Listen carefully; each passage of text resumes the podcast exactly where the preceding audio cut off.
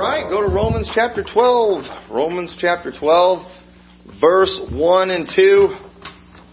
And tonight I'm going to begin a short series of messages. Um, I'm probably only maybe do three messages on this subject on the next few Sunday nights.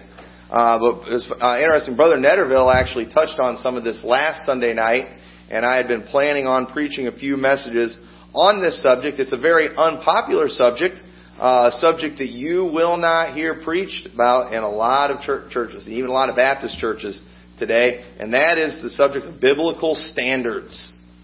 You know, everybody gets scared and tense, right? Yeah, no, no, you all like preaching around here. You aren't afraid of the truth. And uh, I want to I want to preach some messages on this because it is important. And there are there's people out there they don't think it's important. Uh, they they don't want to talk about it, and if you do talk about standards, they'll start calling you name like legalists and stuff, and and that's not fair and that's not right. Uh, we definitely are not that. But um, you know, tonight I want to mostly talk about you know what standards are and just expectations uh, of standards. The expectations, one from God, uh, is one of them we're going to look at. The expectations of the lost and expectations from the church.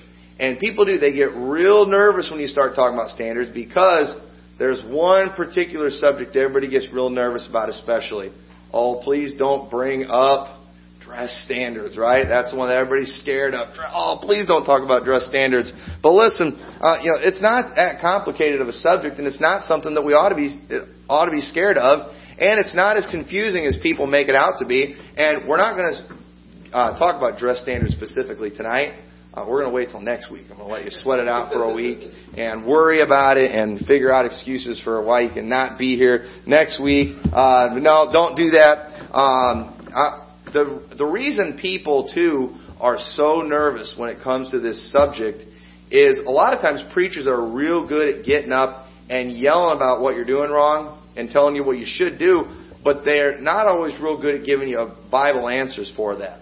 And people don't know how to answer it, and they are scared to death. You know, what am I going to do if I go out in public and somebody notices that I'm dressed a little different? What am I going to say? You know, how am I going to explain to people why I dress this way without making me look like, you know, a complete weirdo? And you know what? There are some answers uh, for this, and I want to help you with those. Uh, that way, you can have confidence, and you can know that hey, this standard that I have, it's a biblical standard uh, God's pleased with my standard, and I know why I have the standard. And so uh, I think I've got some great answers for you. Um, that, but we're to let you wait until next week on those because there are some things that we need to cover first to help us in this area. But in Romans chapter 12, uh, verse 1 and 2, uh, well-known passage of Scripture, I haven't even, I forgot to turn there. Romans chapter 12, verse 1 and 2. It says, I beseech you, therefore, brethren, by the mercies of God, that ye present your bodies a living sacrifice, holy, acceptable unto God, which is your reasonable service. And be not conformed to this world, but be ye transformed by the renewing of your mind, that ye may prove what is that good and acceptable and perfect will of God. We ought to be able to prove, okay, and prove from the Bible what is good. Okay, what is that perfect will of God? What's acceptable to God? Some things that many Christian people are doing today, I do not believe is acceptable. One of the things that we'll probably talk about maybe next week too, I want to get the two most sensitive subjects. Okay, one, dress standards, and then the next one, music. Oh, you know, you're to hit dress and music. Yeah, everybody's to be gone next week. You know, don't go there. No, we're, we're to do it. And uh, I'm thinking about maybe covering both of those next week. But there is music that's going on in churches today that I believe is completely unacceptable. I do not believe that God is honored by it one bit. I do not believe that uh, He is pleased in any way, and I do believe that it is completely unacceptable. And so God wants us to be able to prove these things, okay? And so how can we prove what is that good and acceptable and perfect will of God? And we can prove it, you know, we're supposed to prove it from the Bible. Okay? And so what is a standard? And you know, the definition of a standard is that which is established by sovereign power as a rule or measure by which others are to be adjusted, okay? Now I don't know where it's at, but I've heard that somewhere in America there is the what you would call the perfect foot, all right, or you know the, the foot of measurement. Somewhere, some people got together and they decided, okay, this is a foot and this is a yard, and all other rulers, I guess you could say, you know, 12 inch rulers, you know, they all go off of what that perfect foot is somewhere. I don't know where it is. Okay, you know, and obviously, uh, you know, they did not get it from that, but they got it from a copy of that. And we do have in this country, we have standard weights. There's standard measurements that we go off of. That way, if somebody says, hey, you know, I need something that's, you know, 12 feet long, we can't all have our own idea of what a foot is, can we? Because then other things are going to start getting messed up. Certain things aren't going to be fitting. If there's a factory and they're making one part for something and another factory is making another part, if they're not going off the same standard of measurement, then there's going to be a real problem, isn't there? And so that is what a standard is, that something that we, that we measure off of, something that we go by. And listen, there are, when we're to, when we'll talk about some of these things, there are some things in the Bible that we don't actually have a physical standard that we can look at. For example, Noah's Ark, okay? It was, what was it, 300 cubits long? Okay? Well, how, if you ask me, how long is a cubit? What do they usually say? Well, about 18 inches.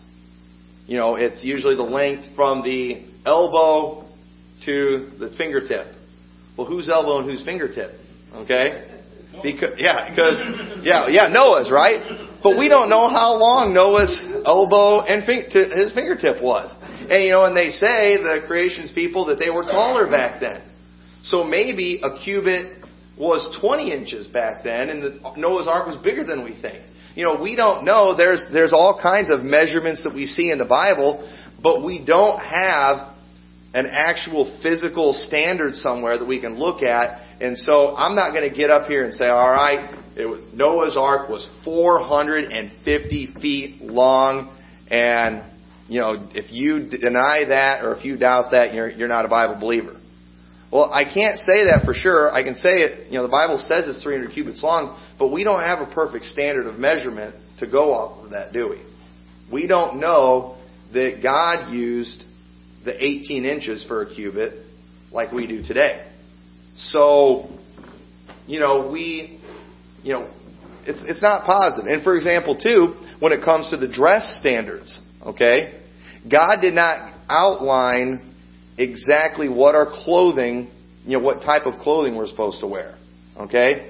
There are certain things about clothing that we're going to look at that are very clear, but it's, but, you know, what about certain name brands? You know, it, it doesn't say anything about that. You know, what about certain styles and colors? We don't, the Bible does not have pictures in it of certain clothing that's acceptable. It doesn't have a certain standard. And so sometimes as a church, sometimes as a family or whatever, we have to make some standards ourselves. We have to draw these things ourselves in areas where the Bible is not specific. But that's what a standard is. Or another definition is that which is established as a rule or model by the authority of public opinion or by respectable opinions or by custom or general consent as writings which are admitted to be the standard of style and taste. So, you know, we have all kinds of standards for things in this country. There are standards for movie ratings, okay? Now, we know those standards really aren't that good, do we? You know, well, if there's so many cuss words, uh, you know, it's got to be rated. You know, if it's only a couple, we can go rated PG. But if it's you know seven cuss words, I don't know what the number is. We got to go PG-13. And if it's certain words, you know, there's all kinds of things like that that have been made. Those are just standards. You know, you can only have this much nudity in it, or it's going to be rated R. And you know, only people under 17 can't come see it without their parents, and you're not going to make as much money. You know, so they clean the movie up a little bit, and then they sell it later on DVD with all the bad stuff. You know, and that, that but um, but there are there's all kinds of standards. So that's what a standard is. Okay, it's uh, it's like a it's something that we go off of. Okay, something that's uh, something that's clear. And so when it comes to standards, okay, across the board, what does God expect. Because whenever there is preaching about standards, where everybody gets nervous is like, okay, what is now expected of me? And, and, and sadly, many times too, they're not thinking about what does God expect, but what does the preacher expect? Okay? Do not do that, alright? Please don't go off my standards. Okay? Uh, you know, don't just do things because I preach it and I say it. Don't do it to please me. Okay? God is the chief shepherd. He is your God. He is the one you're supposed to be pleasing. And don't try to please, don't, don't just seek to please me and think I'm good. Alright? But I'm going to tell you right now, if you think my standards are higher than God's, uh, you're probably going to be mistaken. Okay, because what does God expect? And let's look at the Bible to see what God expects concerning your standards. Well, for, and first of all, we see He expects complete obedience to His word, doesn't He? Re- Revelation 12:1. I beseech you, therefore, brethren, by the mercies of God, that ye present your bodies a living sacrifice, holy. Y'all see that? Holy, acceptable unto God, which is your reasonable service. Hey, man, I mean, if you just, if you give your whole life to God, if you live in complete obedience to Him, if you lay down your life for God, okay, you don't get a, you know, a heavenly medal of honor, you know, for going above and beyond the call of duty. You know what you've done? You've done your reasonable service.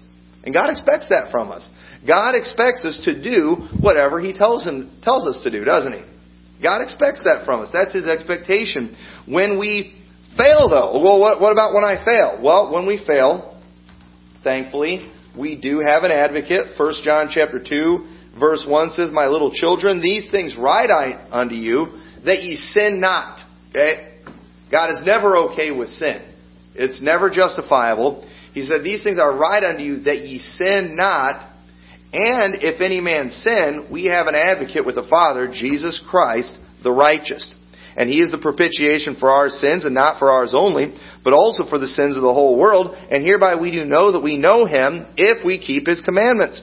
He that saith, I know him, and keepeth not his commandments, is a liar, and the truth is not in him. But whoso keepeth his word, in him verily is the love of God perfected. Hereby we know that we are in Him. So God expects us to obey His commandments, doesn't He?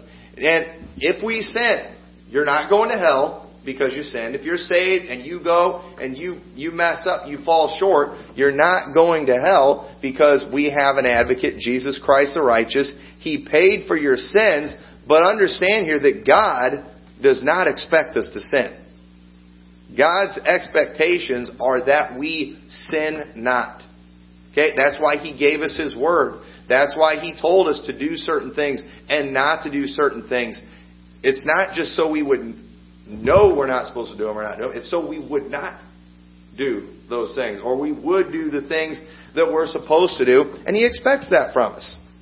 And He has every reason to. We have the ability to be obedient. We're not supposed to take advantage of God's grace. Romans 6 verse 1. What shall we say then? Shall we continue in sin that grace may abound?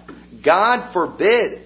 How shall we that are dead to sin live any longer therein? There's pre- there's preachers out there today that are acting like, you know, it's all about grace. It's all about grace. God wants to forgive you. God wants to give you grace. And they act like God almost wants you to sin so he can be gracious to you.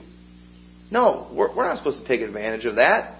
God's disgusted by that. He's displeased by that. God forbid that we would take advantage of His mercy. God forbid that we would look at 1 John chapter 2 and say, hey, if we sin, we have an advocate.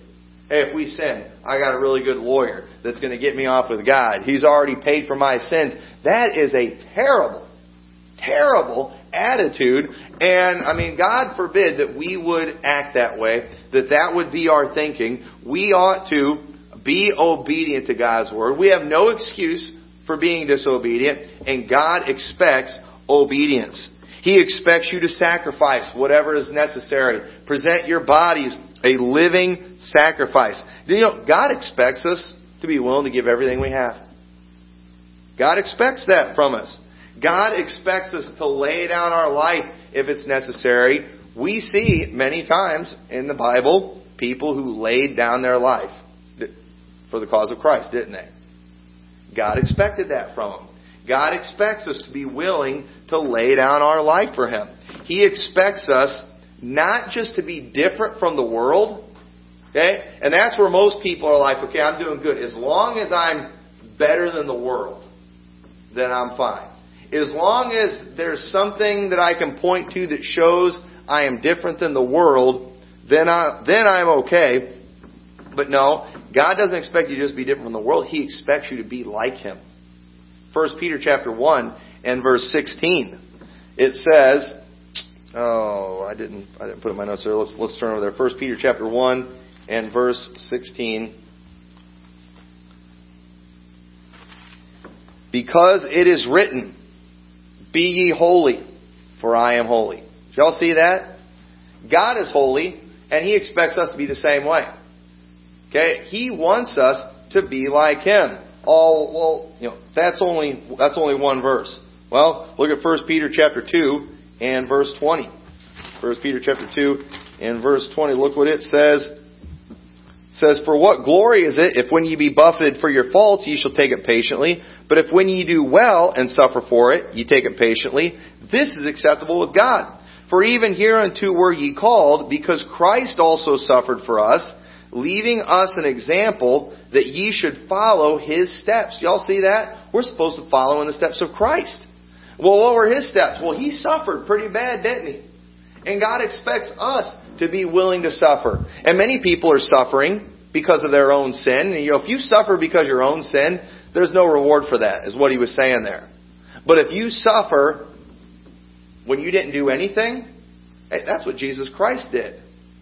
You know, that's acceptable to God. God is pleased with that, and He expects that from us. Ephesians chapter 5 verse 18, we see that uh, it says, Be not drunk with wine wherein is excess, but be filled with the Spirit. God expects you to be filled with the Spirit. He expects you to be in complete obedience so understand that God's expectations are really high. And you know, and this kind of just makes me mad because I, I've talked to so many people, and they always, before they tell you about the sin that's in their life, they always start making these excuses and they'll say, you know, God understands why I do this. You know, God knows, He knows why I. No. God is never okay with sin.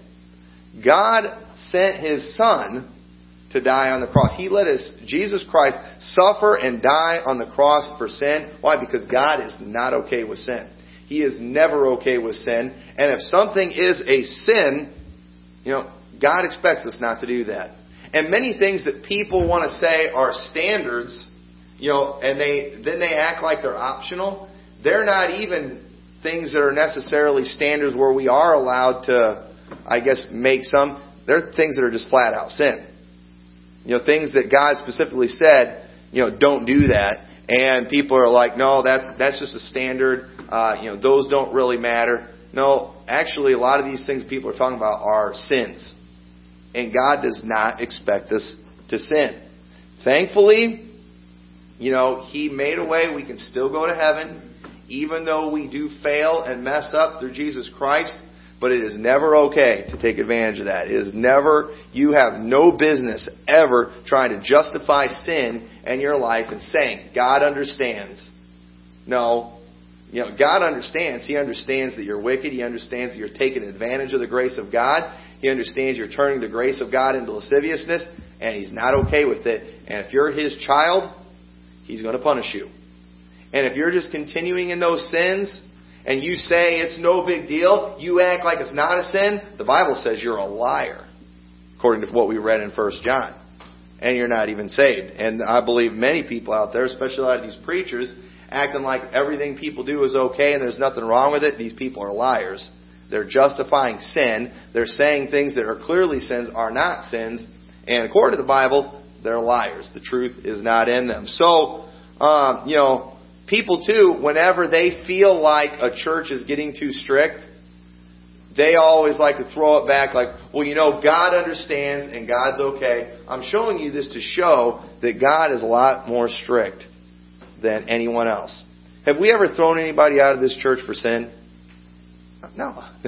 and we've all sinned, haven't we? You know, I mean, if if you all mess up, you know, we haven't. I mean, we're not I haven't picked on anybody. I'm not I'm not all over your case for anything. I'm going to tell you, God is a lot more displeased when you sin than I am. You see, me being a fellow sinner, like the rest of you, you know, when you sin, it's you know, certain things are real easy for me to look away and be like, ah, you know, I understand. Okay, but God, it's not that way with Him.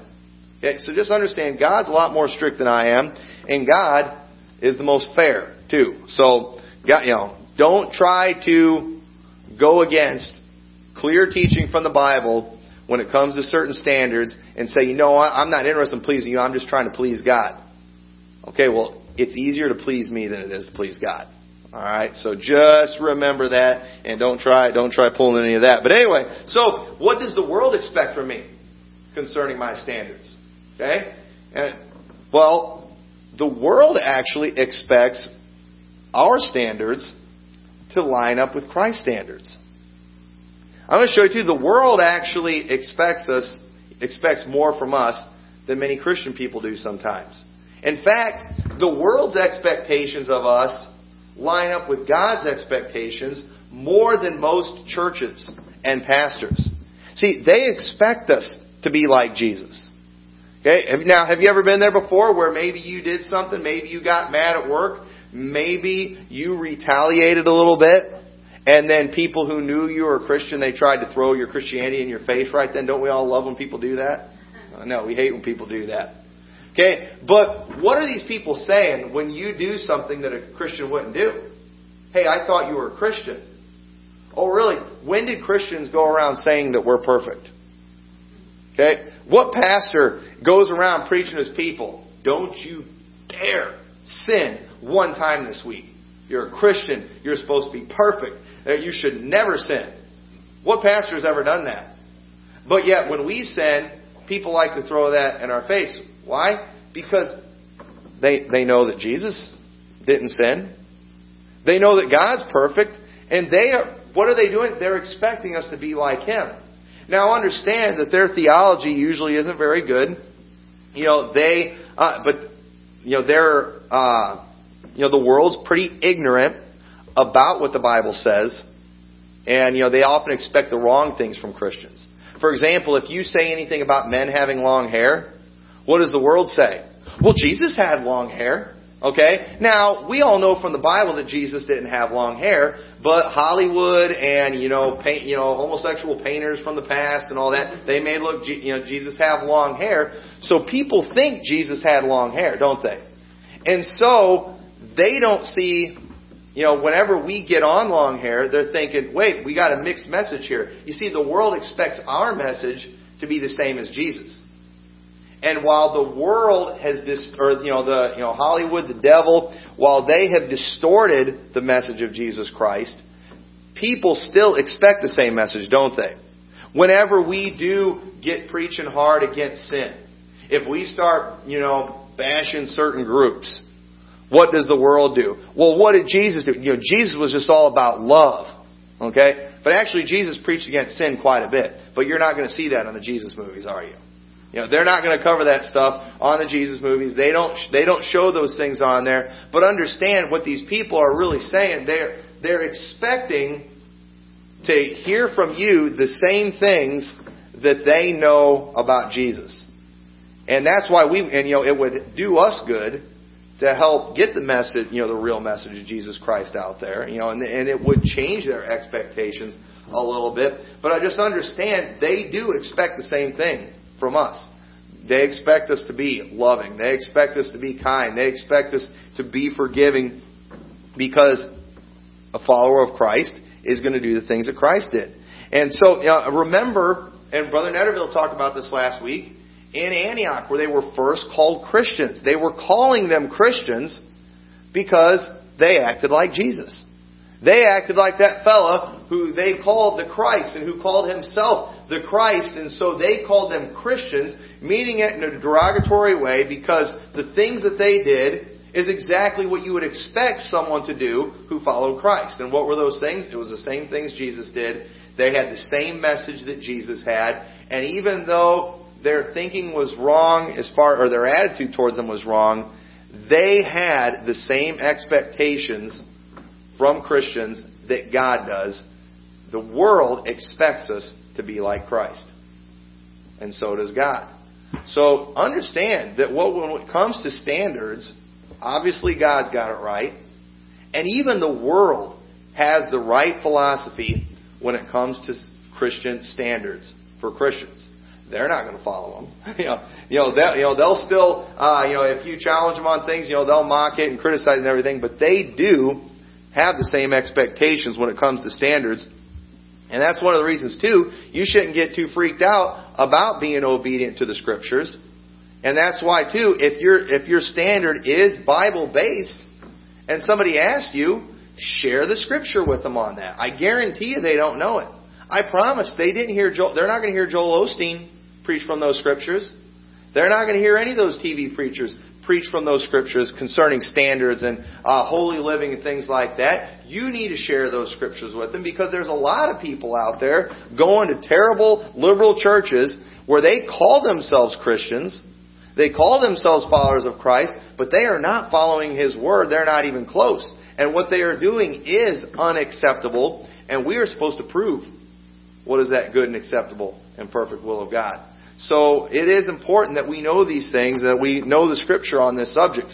So then finally, you know, we, so we see the world, you know, God's expectation is the same, but what about the church? What does the church expect from me concerning my standards?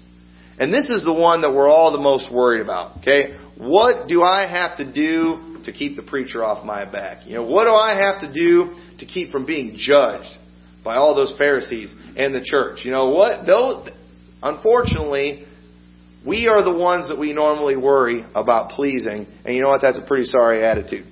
That's not the way it should be. If you are worried about what everybody else thinks, it's not because everybody else is a bunch of Pharisees. You're not right with God either. You've got, you're trying to please the wrong person. You are serving the wrong person. You are serving people instead of serving God. And so you know what? Not shame on everybody else. Shame on you. Now, I don't care when the world has a problem with what I do. I don't, I don't care when other Christians have a problem with what I do when I know that I'm right. When I know the scriptures.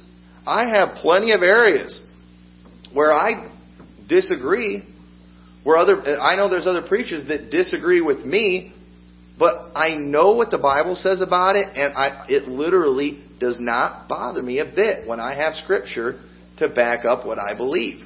And especially when they don't. It does not bother me at all, and that's why you need to know the scripture in this book. So what does the church expect? Well, first of all, it does vary from church to church, doesn't it? If you don't like what's preached here, if you think the expectations are too high here, and I promise it'll never be as high as God's are, then you know what? You can find a church that has lower expectations. There's churches you can go to. You don't have to be baptized to be a member of that church. You don't have to be saved to be a member of that church. There are some churches you can go to. You can say that you're a Muslim and go to that church. I mean, it, there you can, whatever, however low you think the expectations could be, you can find a church with those kind of expectations. You, there's places you can go, and they're not going to have a problem if you cuss. They're not going to have a problem if you drink. There are churches out there that use beer to get people into the church. I remember in LaSalle, there was a Catholic church there that once a year they'd have a big beer truck come out there, and man, they had all kinds of people out there, and the church is giving people beer. What a joke! And so you can find whatever you want. You can find churches where it's acceptable to be homosexual in that church and you will have some lesbian minister get up there and she will perform a marriage ceremony for you. So, you know, if you don't like it when you hear the truth and if it makes you uncomfortable hearing about standards and things, I promise there is some place here in town that you can find where you will be completely comfortable. But let me tell you something, there's no way they can prove that what they're doing is good and acceptable and perfect will of God. And we ought to be able to do that. And I, you know, I, I want us to do that over these next few weeks on these subjects that we cover. But it does, you know, it varies from church to church. What churches expect is always lower than what God and the world expect. It's all it's always lower. You know, what do people do all the time too? You know, in churches, it, it's it's amazing how we just can't win when it comes when it comes to the world and and liberal Christians. Whenever a church has to church discipline somebody and throw them out of the church, you know, you know, uh, church them, as they like to call it. What does everybody say about that church? Man, that church is mean. They're legalistic. They're all a bunch of Pharisees. Why? There's nobody that's perfect. And they're going to throw somebody out of that church because of this, because of that. But then, if it gets out that somebody from this church does something really bad, somebody from this church commits some kind of crime, what does everybody say? What, what kind of church lets people like that in their church? How are you going to win? You know, even the world expects us to throw certain people out, but then when we throw people out, then they they bash us for it, don't they? I mean, you you just can't win. But we are we do see in the Bible you are supposed to keep certain people out uh, that are are living in in certain sins. But uh, but at the same time, you know, most churches' expectation from you is going to be lower than what God and even the world expect from you. Okay, and it's it is the job of the church to help teach the standard, and the standard is the is the Word of God, and Jesus Christ Himself is the standard. Okay, you know what standard should I go off of? You know, don't remember, don't go off the pastor. Jesus Christ Himself is the standard. That is what we are supposed to shoot for. That is what we're supposed to be going after. So, you know, and while that's easy to say, okay, obviously we're supposed to be like Jesus Christ. Obviously, He's the one we're all following after. But how far am I expected to go with this? Because we'll all admit, right, that you know, we'll all admit that none of us are going to be are like Christ. None of us are going to be completely like Christ until the rapture, right?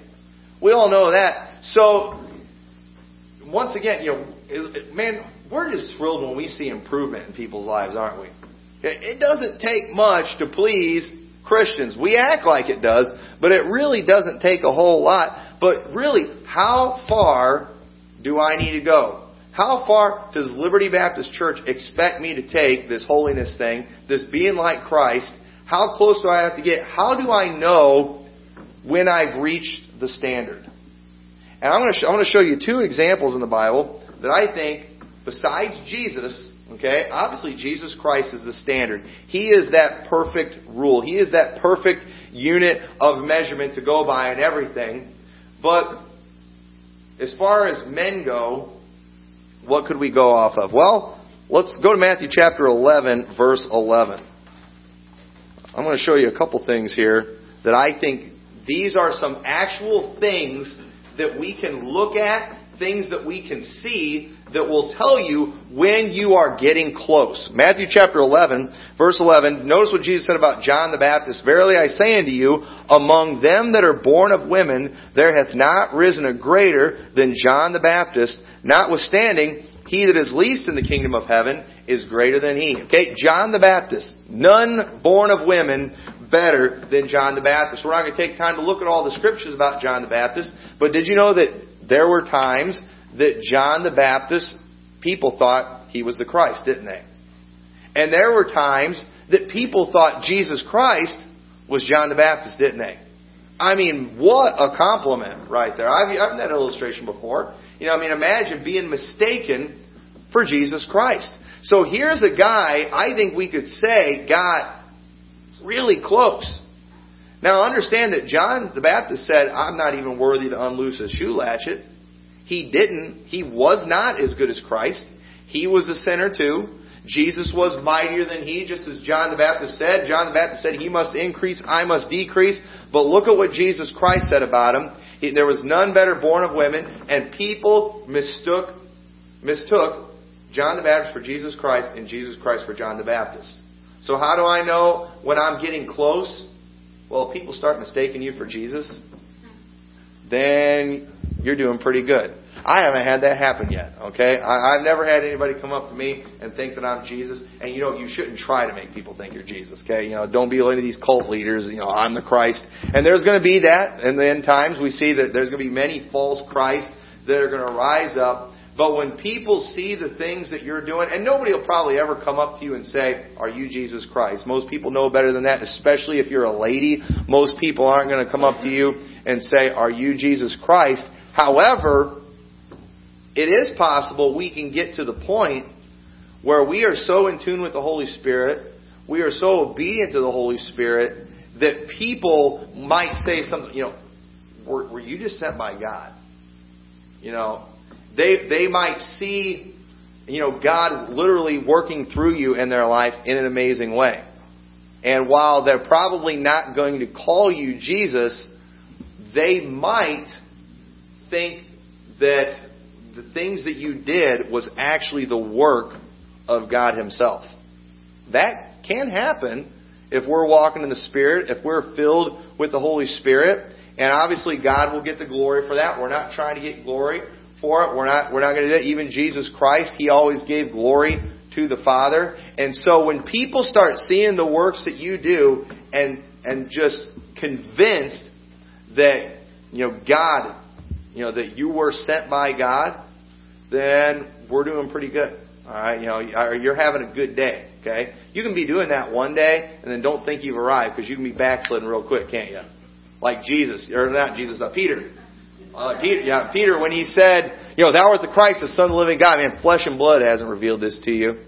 But, you know, God, He revealed that to you. Peter was doing real good, but then a few seconds later, you know, get thee behind me, Satan.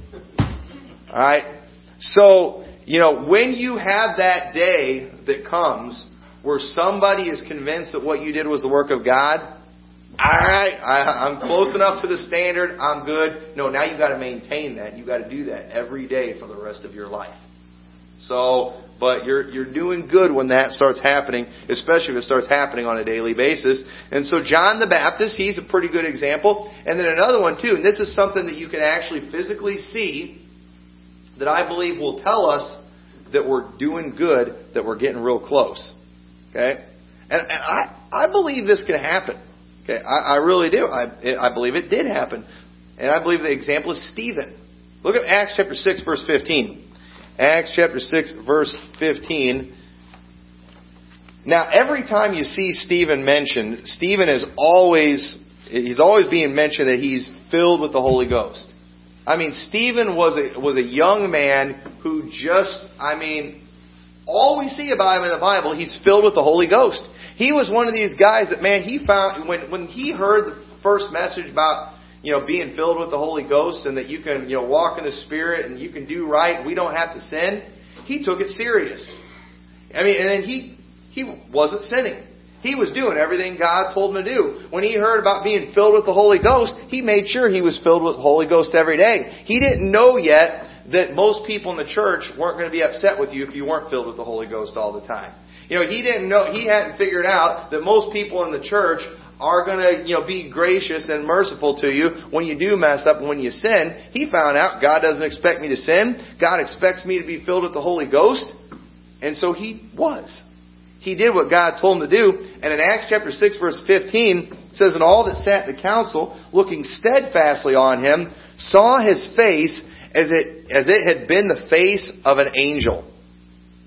Now I don't know this for sure, but some people think, man, maybe his face glowed a little bit. And one thing we see about Jesus in his glorified state, I mean, his face shines, doesn't it?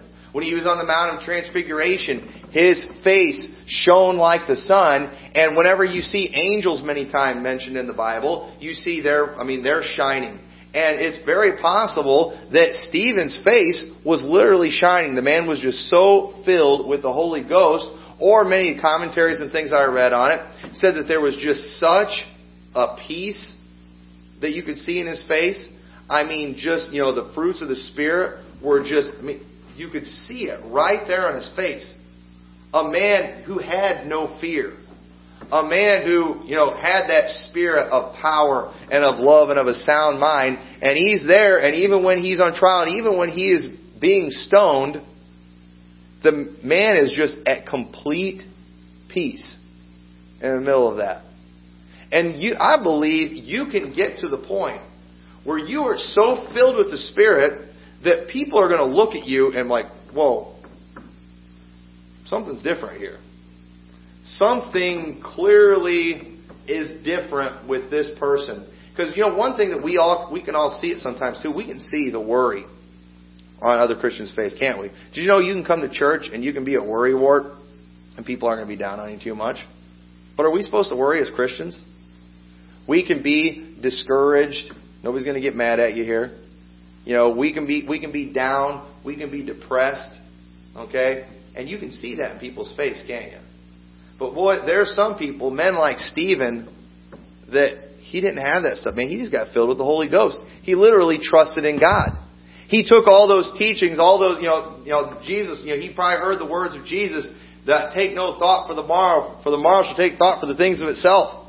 Sufficient in the day is the evil thereof. And so he, he's not worried about tomorrow. He's not thinking about tomorrow. Man, he is just filled with the Spirit of God, and people are looking at him, and man, he stood out in the crowd. There is something different about this man. And then look what it says in Acts uh, 7 verse 55. After he preaches his sermon, it says, or verse 54 says, when they heard these things, they were cut to the heart, and they gnashed on him with their teeth. But he, being full of the Holy Ghost, looked up steadfastly into heaven and saw the glory of God and Jesus standing on the right hand of God. Now, I might be uh, going into opinion territory right here, but I'm going to tell you what I believe was going on here. Now, we know when Jesus Christ returns, the Bible says that we're going to see him.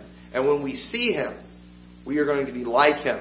Okay? The, you know, those when that, that see him, they are going to shine like the brightness of the firmament, the Bible says. Y'all see that? We are going to be just like, when we see Christ, we literally are going to shine. And Stephen, at this moment, when he's about to die, he is so filled with the Holy Ghost, he's seeing heaven. Okay? Now, you and I can't, can we? We're way too in the flesh all the time to be able to see heaven. But Stephen, at this moment, he's filled with the Holy Ghost, and he, he literally sees Christ. He sees him standing on the right hand of God. In verse 57, and they cried out with a loud voice and stopped their ears and ran upon him with one accord and cast him out of the city and stoned him.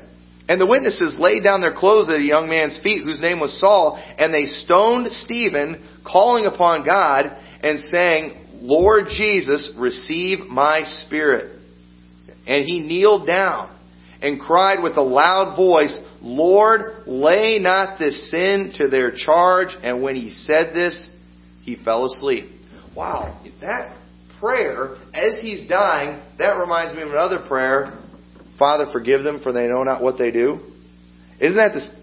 He's saying he's dying in many ways in the same, with the same attitude, and the same mindset that Jesus had Father, forgive them for they know not what they do. He's saying, Lord, lay not the sin to their charge. And it says he fell asleep. This man was so filled with the Holy Ghost, it's like he doesn't even realize he's in pain. He does, he knows he's dying. Okay? He understands that he's dying. He understands what's going on, but it's like it's not even affecting him. And he just calls out, Lord, receive my spirit. Lord, I'm ready to go. He, he saw Jesus Christ. Why wouldn't he want to go? I'm ready to go right now. But this was a man who literally got to the point where he saw Jesus Christ. He people thought he looked like an angel, thought that he was said he had the face of an angel, and literally nothing affected him. When you get to that point when you can be suffering and dying, and it just, not isn't bothering you one bit, you're that filled with the Holy Ghost all the time. When people look at you and wonder if you are an angel, hey, you're you're you're doing pretty good. You're starting to get close to the standard. Guys like Stephen did it. Guys like John the Baptist did it. But guess what? This is why we don't like standards.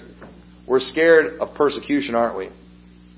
And what happened to these two guys who got, were getting close to the standard? The very same thing that happened to the standard. Jesus Christ was put to death. John the Baptist was put to death. Stephen was put to death.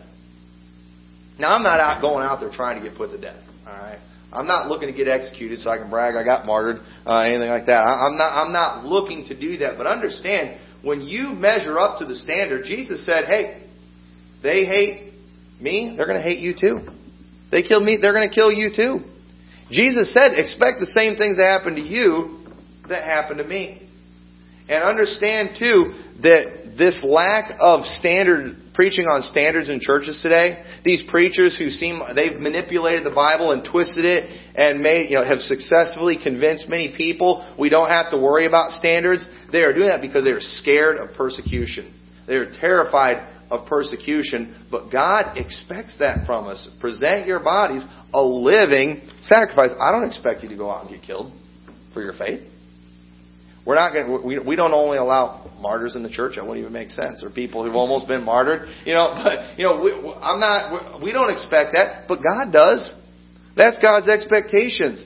And so when when people start mistaking you for an angel or Jesus, then we're all going to think you're doing pretty good. But chances are the world's going to try to kill you.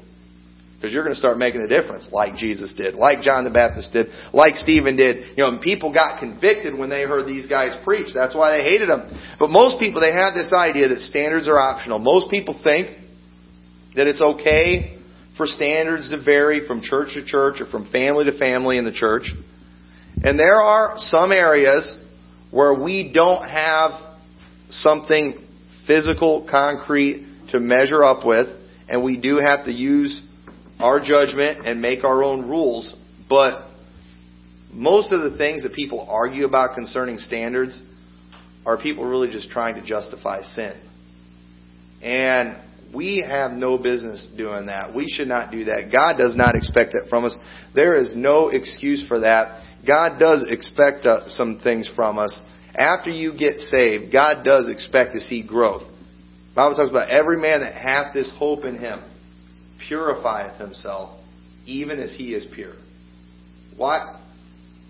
Because we believe we're going to be like Christ one day, we're going to ha- we're going to start working on it right now. That's what the Bible says. We're going to start working on it right now if we have that hope. And so I hope that you'll start working on that. That you'll start doing your best. As we talk about standards in the next couple of weeks, don't don't be thinking what I got to do to please the pastor keep them off my back so I don't have to get convicted. No, we're trying to please God here. And I will never be as strict as God is. And we need we we all can do better. I don't I don't see anybody in here that looks like an angel tonight. I've never mistaken any of you for Jesus. And and I don't think you've ever done that for me either. Okay? And so uh, let's keep working. All right, let's keep trying to do better and let's see what happens. So, with that, let's all stand together.